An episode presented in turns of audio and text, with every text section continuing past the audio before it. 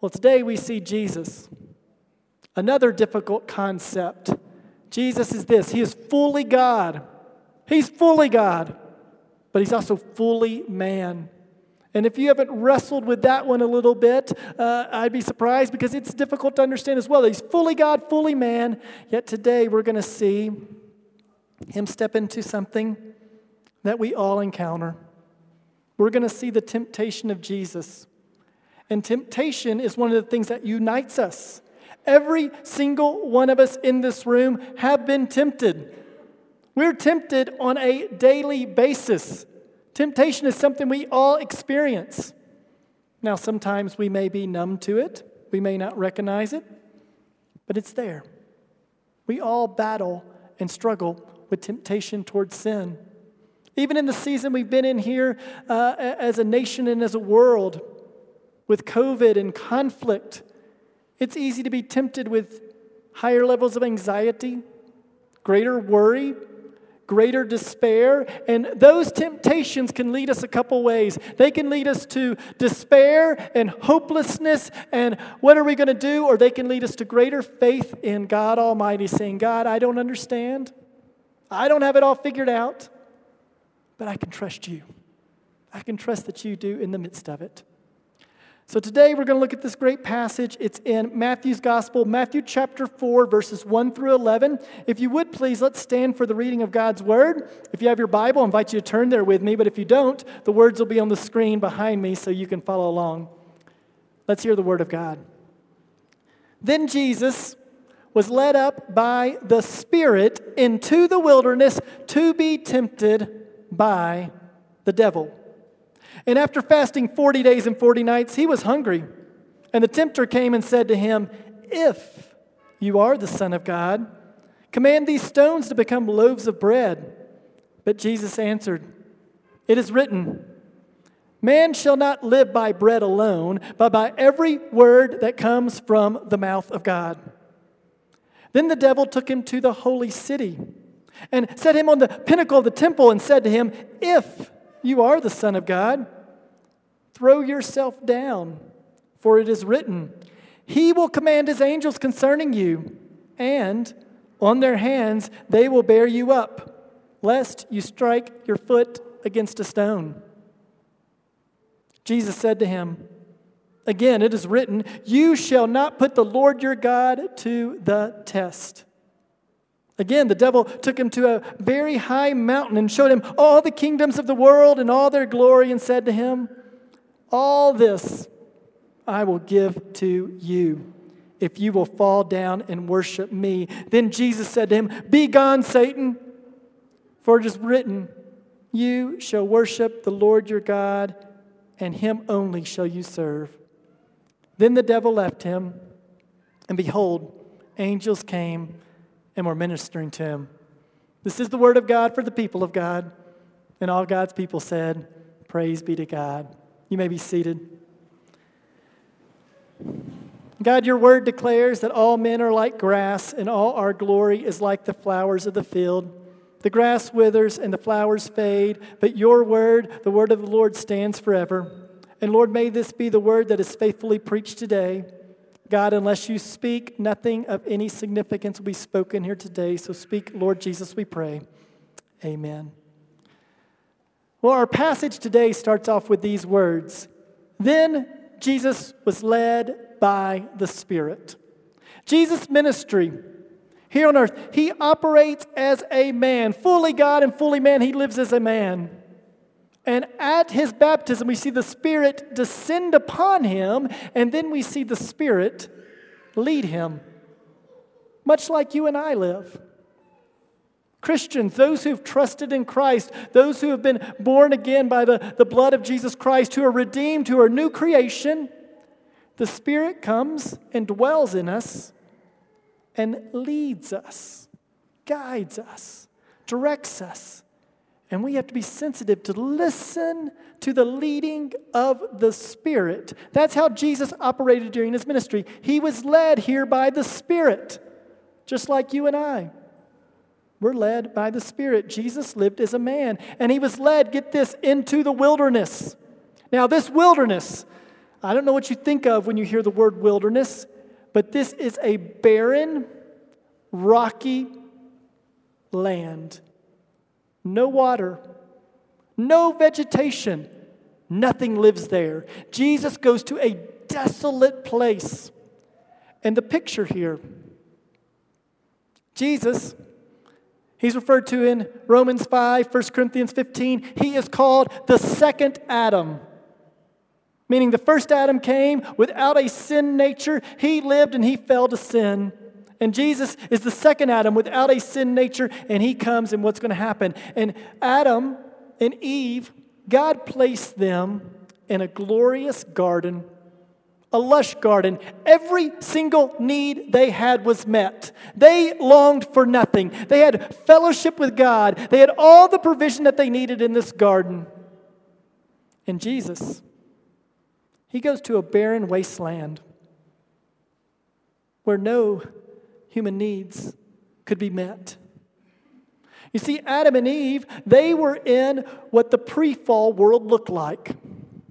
Everything met, everything you need, fellowship and harmony with God.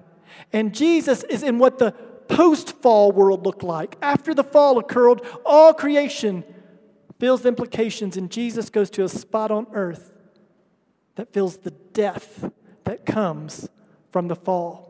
And that's where we find him. And he goes to this wilderness for a reason. It says, to be tempted by the devil. He's going to encounter temptation. Now, when we talk about temptation, I mentioned this earlier, it's something that we all experience. There is a, a verse, and it's actually one of my favorite verses, but it's a verse I struggled with uh, for a long time to understand. Hebrews 4:15.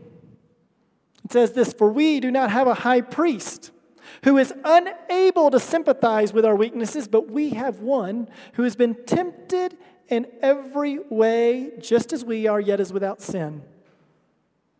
Now, I don't know about you, I hear that I go, "Jesus has been tempted in every way just like me?" You mean he's been tempted with road rage, getting angry when you're driving around the city and seeing somebody? You mean he's been tempted to, to look at something inappropriate on the internet? You mean he's been tempted in everything? And it confused me. What does it mean? Because those things weren't even around when Jesus was living. Well, there's a passage in 1 John, 1 John chapter 2, verse 16, and it says this For all that is in the world, the desires of the flesh, the desires of the eyes and the pride in possession is not from the Father, but from the world. Now, when we talk about the world, we've got to realize the world, when Scripture speaks of the world, it speaks of the world that is under the dominion of the devil. At the fall, God gave Adam stewardship of this world, but at the fall, Satan claimed it. And this world it's broken and fallen, and we, we, we wait and long for the day that Jesus returns. But here, uh, Jesus comes and he's going to be tempted in all three of these ways. Every temptation you encounter falls into one of those three areas. We often refer to it as the, pride, uh, the lust of the flesh, the lust of the eyes, and the pride of life. Any sin you commit will fall into one of those three areas, maybe all three of them. And Jesus is going to be tempted in all three of those ways by the devil. Now, people will sometimes say things like, The devil made me do it, the devil tempted me. But the truth is, probably none of us have been tempted by the devil himself. You see, there's things about God. God is all knowing, He's all powerful, He's everywhere. None of those are true of Satan. He's not all knowing, he's not all powerful, he's not everywhere. So, for me to think he came and tempt a guy like me, he probably hasn't. He probably sends one of his lower level demons to come and try to tempt a guy like me. But here, this is Satan himself coming to tempt the Son of God in a cosmic showdown here. Jesus is going to deal with temptation. He's going to be tempted in every way that you and I could be tempted with the source of it. And here it says in verse 2 And after 40 days and 40 nights, he was hungry.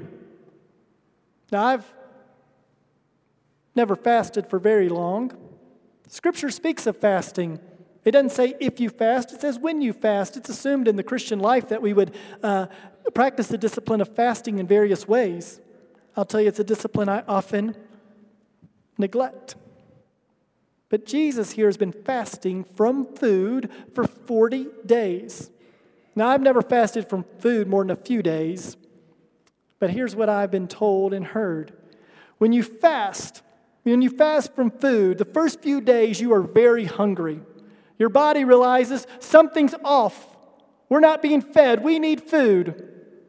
But there comes a period where your body realizes it's not getting fed, and the hunger pains leave, and your body accepts that it's not being fed. But then, sometime around day 40, your body realizes that the end is near. You physically can't carry on much longer. Your body is about to die. And when that happens, the hunger pains return, letting you know, warning, warning, you're about to die. And look at where Jesus is. He's hungry. Jesus is hungry. It's the warning signs. He is near physical death. You see, a way that most people fight temptation, myself included, many of you in this room, this is the way we often fight temptation, is through our own willpower. We try to fight it on our own. We can do it. And we fight temptation, we fight sin apart from God. But whenever we're stripped of our fleshly comforts, whenever our body is at its lowest point, that's sometimes the most vulnerable place when we've gone without sleep, when we've gone without food, when we've gone without these basic things that God's made our body to need, we are more open to sin and temptation than, than at other times. And Jesus is there.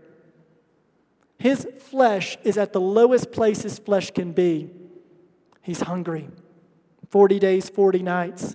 Now, that number 40, sometimes people will get a little goofy with numbers in Scripture, but this number 40 is a significant number. It's used over and over and over again in Scripture. We see it's used to signify a generation in the Old Testament, that 40 years is a generation.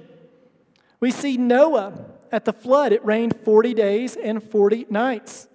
We see in the life of Moses, and, and, and get this, I haven't pointed this out yet, but in Matthew's gospel, there's a parallel being drawn between Jesus and Moses. He's writing to the Jewish people and he wants to see Jesus as greater than Moses, as a fulfillment of all that Moses could not be. And Moses' life was broken into three 40 year segments. First 40 years, he lived as, a, as royalty, as the son of the daughter of Pharaoh. The next 40 years, he lived as a shepherd. God's training school for greatness is to take a man and have him serve as a shepherd. And the last 40 years, he leads God's people, Israel. Moses didn't start leading Israel until he was 80 years old, and Moses would die at 120. Moses spent 40 days and 40 nights receiving the law on Mount Sinai, and Moses roamed with the people of Israel for 40 years. Moses sent out the spies to go uh, look at the promised land, and they were there for 40 days. So we see this number throughout. It's a number of testing. After 40 years of being under the power of the Philistines, God sends a man named Samson. After 40 days of being taunted by Goliath, David would rise up to fight the enemy. Elijah would flee Jezebel, and after he traveled 40 days and 40 nights, he would arrive at Mount Horeb. So, again, this number's throughout Scripture. So, it's no accident that Jesus spends 40 days and 40 nights out in the desert, out in the wilderness. And now he's going to be tempted by Satan at his physically lowest point. In verse 3, it says, The tempter came and said to him, If. Notice Satan does acknowledge who he is. He starts with a questioning of who he is. And know that's still what Satan loves to do today. He loves to start with each and every person and say, Is he really the Son of God? And he says, If you are the Son of God, command these stones to become bread. Everything around Jesus is stone. That's what he looks at, is stone everywhere. And he says, Turn these stones into bread. Your greatest need right now is bread. You're going to die. Tempting his physical, his, his flesh. We saw that Adam and Eve in the garden, they were tempted in all three ways that Jesus would be tempted, but they were tempted with one sin to eat. God, in the garden, God said, You've got everything you need. There's only one thing I say not to do. Don't eat of the tree of knowledge of good and evil. And in Genesis chapter 3 and verse 6, it says, So when the woman saw that the tree was good for food, her flesh desired to eat this. She wanted to eat from the tree. And here's Jesus. His flesh wants to turn the stones into bread and eat. That's what his flesh wants to do. Satan comes and tempts him with that. But Jesus quotes from Scripture. says, It is written, Man shall not live by bread alone, but on every word that comes from the mouth of God. We don't live on bread alone. We need food to live. But that's not all we need to live. We need so much more than just food. And Jesus here, he quotes from the Old Testament book of Deuteronomy. He quotes from Deuteronomy chapter 8, verse 3, remembering the wilderness wanderings of Israel for 40 years, when they were in the desert roaming for 40 years. Here's Jesus in the desert roaming for 40 days, and he quotes from Deuteronomy. What passages of Scripture had Jesus been meditating on and processing during these 40 days?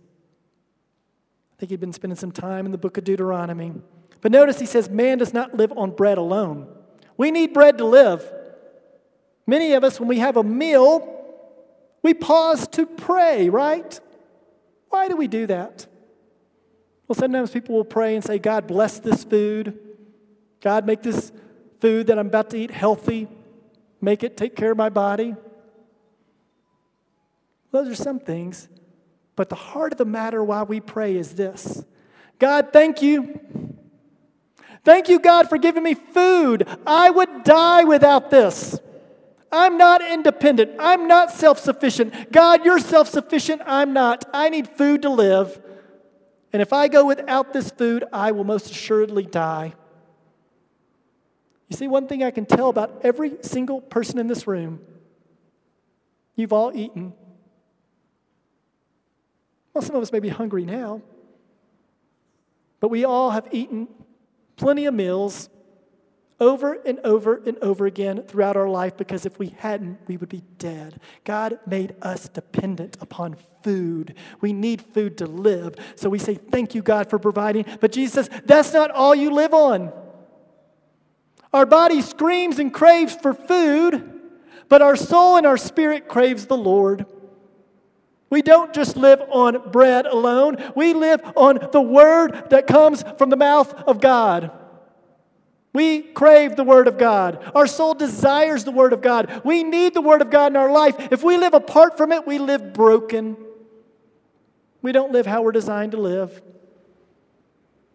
We live in a fallen world, eating the garbage of this world, looking for the junk of this world to satisfy our souls that will always, always leave us empty and longing and insufficient. No, we don't live by bread alone. We live on every word that comes from the mouth of God.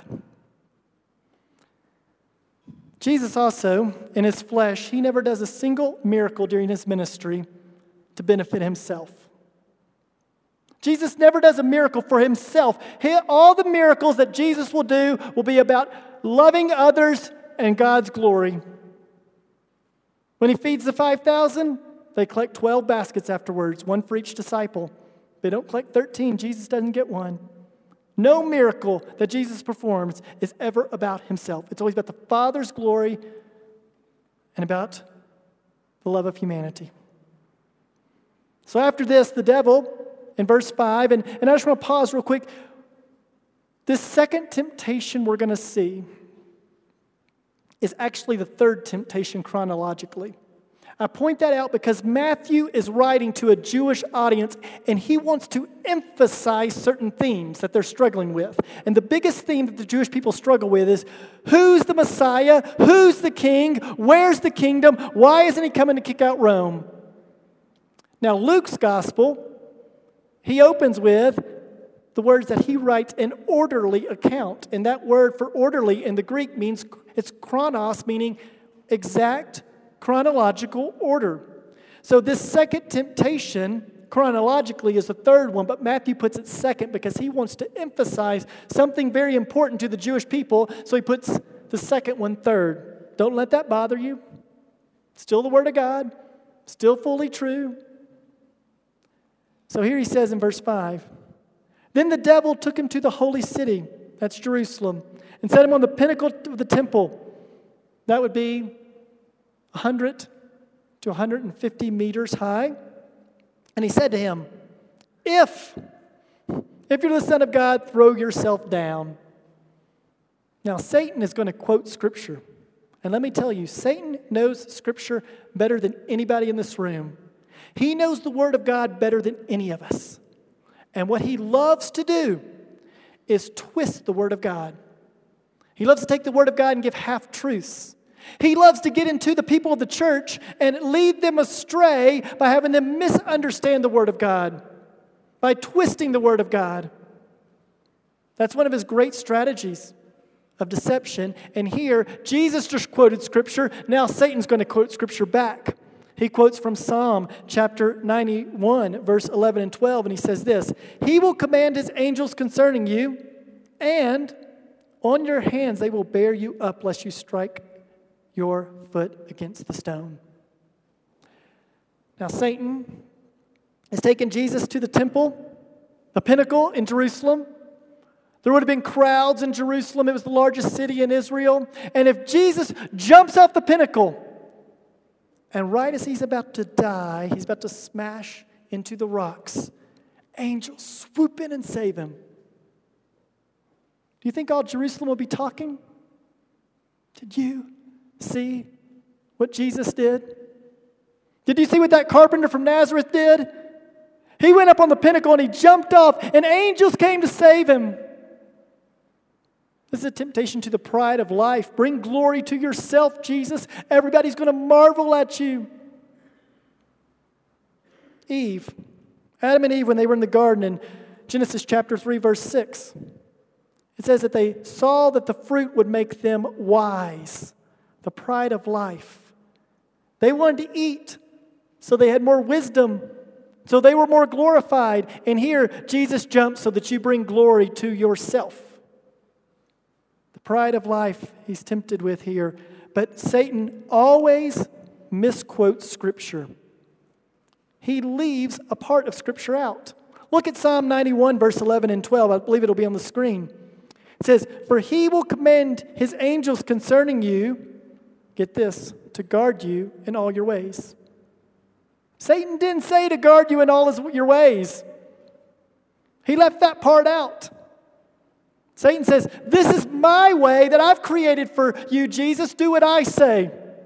And angels will come and help you. But Jesus knew no. The angels will guard me in all my ways that my Father has set before me. They will protect me, they will look after me. So Jesus again quotes from Deuteronomy.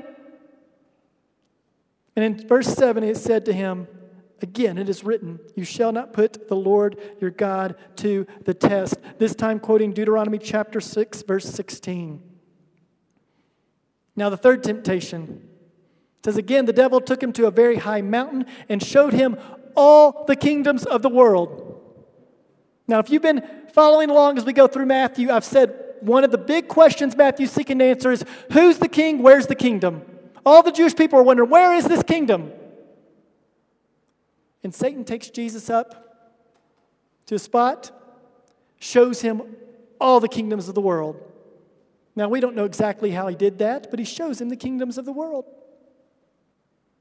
This is what Jesus came to do. Jesus came to redeem humanity from the curse of the fall by being a substitute for humanity and for our sin to step into our place on the cross. To redeem a people from every tribe, tongue, language, and nation. He's going to redeem people from all over creation. And Satan looks and says, Hey, these kingdoms are mine. I'll give you a shortcut, Jesus. You don't have to go to that rugged cross. You just bow down and worship me, and they're yours. Skip the cross. Skip taking the sin of the world upon you. Skip becoming sin on that cross. Skip the darkness as you're separated in some way from the Father there on the cross. Skip all of that, bow down and worship me. See, every Jewish person is wondering where's the kingdom? And Satan offers him the kingdom. It's his at this point to offer. Now, Jesus has reclaimed the kingdom. The kingdom was, uh, the, Adam was given dominion over all the world. At the fall, Satan took it, and Jesus on the cross reclaimed it. And one day he's coming back to fully claim what is his. We long for that day. But Satan's offering him a shortcut. And in verse 9, he said to him, All these I will give to you if you will fall down and worship me. Now, Eve, Adam and Eve, when they were in the garden, it says that they saw, they looked, and the fruit was good for food. They looked at it, it looked good. So the fruit would feed their flesh, the fruit would make them wise, give them pride of life, and the fruit looked good. And here, Jesus looks and sees the kingdoms of the world. That's his mission. He's come for the world, his very mission. And Satan's offering him a shortcut to accomplish his mission. If he'll fall down and worship. And Jesus says to him, Be gone, Satan, for it is written, You shall worship the Lord your God, and you and him only shall you serve. He's quoting again from Deuteronomy chapter 6, verse 13. Jesus fights Satan with the Word of God. There's one offensive weapon we're given as Christians, and that's the Word of God. And that's what Jesus fights with from Deuteronomy. Wonder how many of us could fight temptation by quoting Deuteronomy. Jesus out in the, out in the desert quoting Deuteronomy as he fights the enemy. In verse 11, Listen to this. Then the devil left him, and behold, angels came and were ministered to him. Do you remember the part that Satan left out when he quoted scripture? He left out the part where the angels would minister to him in all his ways. And at the end of the temptation, that's fulfilled. The angels come and minister to Jesus because Jesus had walked in the way of the Lord in all his ways. He didn't follow the way of Satan, he followed the way of the Lord. And angels come and they minister to Jesus Christ here. It's a beautiful, beautiful picture. See, our high priest was tempted in every way and defeated that. And how did he defeat it? With the word of God. Scripture says this in Psalm 119 I have hidden your word in my heart. Why? That I might not sin against you. There is power in the word of God. When I step up to preach, or anybody in this pulpit steps up to preach, there's no power in the man. There's power in the word. And our desire as a church is to faithfully proclaim the word of God faithfully bring the Word of God to people. Now, I'll confess sometimes an interpretation can be errant, maybe misunderstood. But as a church, we come back to the Word of God and we hide God's Word in our heart. Why is scripture memory important? Why is it important to know God's Word? Because that's how you can fight temptation. You want to live how God's called you to live? Hide the Word in your heart. And when that temptation comes, it's coming. You'll have temptation today. Probably most of you will be tempted on your drive home. Say a coarse word to a spouse. say a harsh word to a child, think an ill thought of somebody coming up to your car, whatever it may be, we're going to be tempted as we leave here. And the way we fight temptation to not lead us to sin, because that's where temptation wants to take you, is to sin, is with the Word of God. In track and field, when a hurdler runs, I've been told if they stare at the hurdle, they're most certainly going to wipe out. They're going to trip over the hurdle and fall if they look at that hurdle. The way you jump a hurdle is you look beyond the hurdle. You look beyond that hurdle, you look toward the goal, and you run and you smoothly jump over that hurdle. And that's what we do. We look to the prize that is Jesus Christ. We look beyond the temptation. You see, many fight temptation on their own. There's many of you here. You've been fighting the same sin over and over and over again throughout your life. You may fight it for a long time, but you have bought the lie that you can't experience victory. Let me tell you that's a lie. Jesus secured victory over sin on the cross, and he gives that victory to us. We can walk in victory over sin. We don't have to be slaves to sin. We're free. But if we don't live by the Word of God, if we don't feast on the Word of God like we feast on bread, then you can rest assured that we're going to continue to struggle with that temptation. If we don't fix our eyes on Jesus, the author and perfecter of our faith, we're going to continue to struggle. Now we keep our eyes fixed on Jesus Christ, the one who will save us. St. Benedict was a monk who wanted to fight sin in the fourth and fifth century. He was tempted everywhere he looked, so he went and lived in a cave, isolated. People would bring him food, and he would wear itchy, scratchy clothes that were uncomfortable so that he never got too comfortable.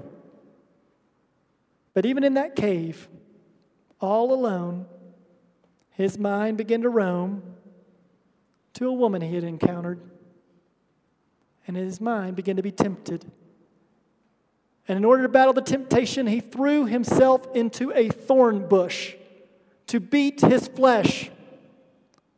But no matter what he did, he realized, I cannot beat temptation on my own.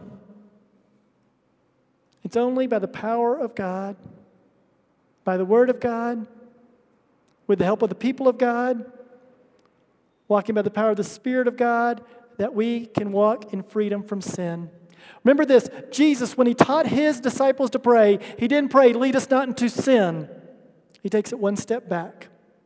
Lead us not into temptation. Brothers and sisters, it's wisdom.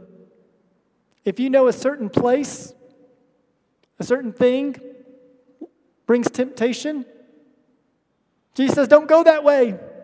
Don't be led that way that leads you to temptation. Turn. Trust in Christ. Lead us not into temptation. Deliver us from evil. And Jesus secured that here on the out in the desert. He's been tempted every way just like you and I are yet is without sin, and he de- defeated sin on the cross. If you're here today and sin's dominating your life, maybe you're here today and you're blind to some sin in your life. Maybe you struggle with what we call acceptable sins and you don't recognize them as much. I pray that God would open your eyes. I pray that you would fight that temptation. But don't fight on your own, you'll lose. Fight by the sword of the Word of God, by the power of the Spirit, like our Lord and Savior Jesus did. We can walk in victory. Church, I pray that's each of our stories. Let's pray. God, I do thank you for your word. Your word is true.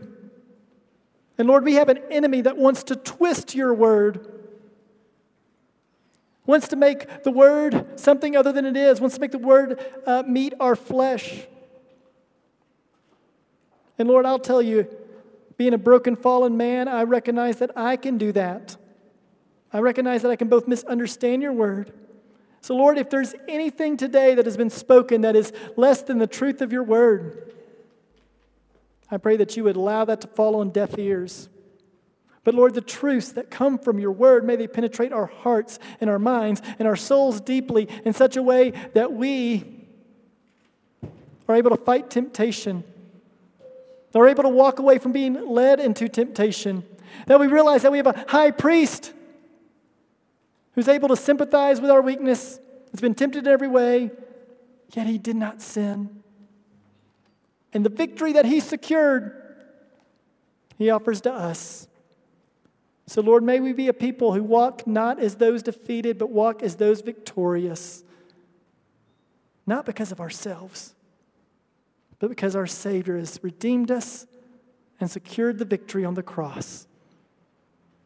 Lord, may we hide the Word of God in our heart, and may when temptation comes, you bring your Word to mind so that we use the one weapon we have against the enemy the sword of the Word of God. Lord, we thank you for Christ. We pray that your Spirit would do its work here today. We pray this in Jesus' name. Amen.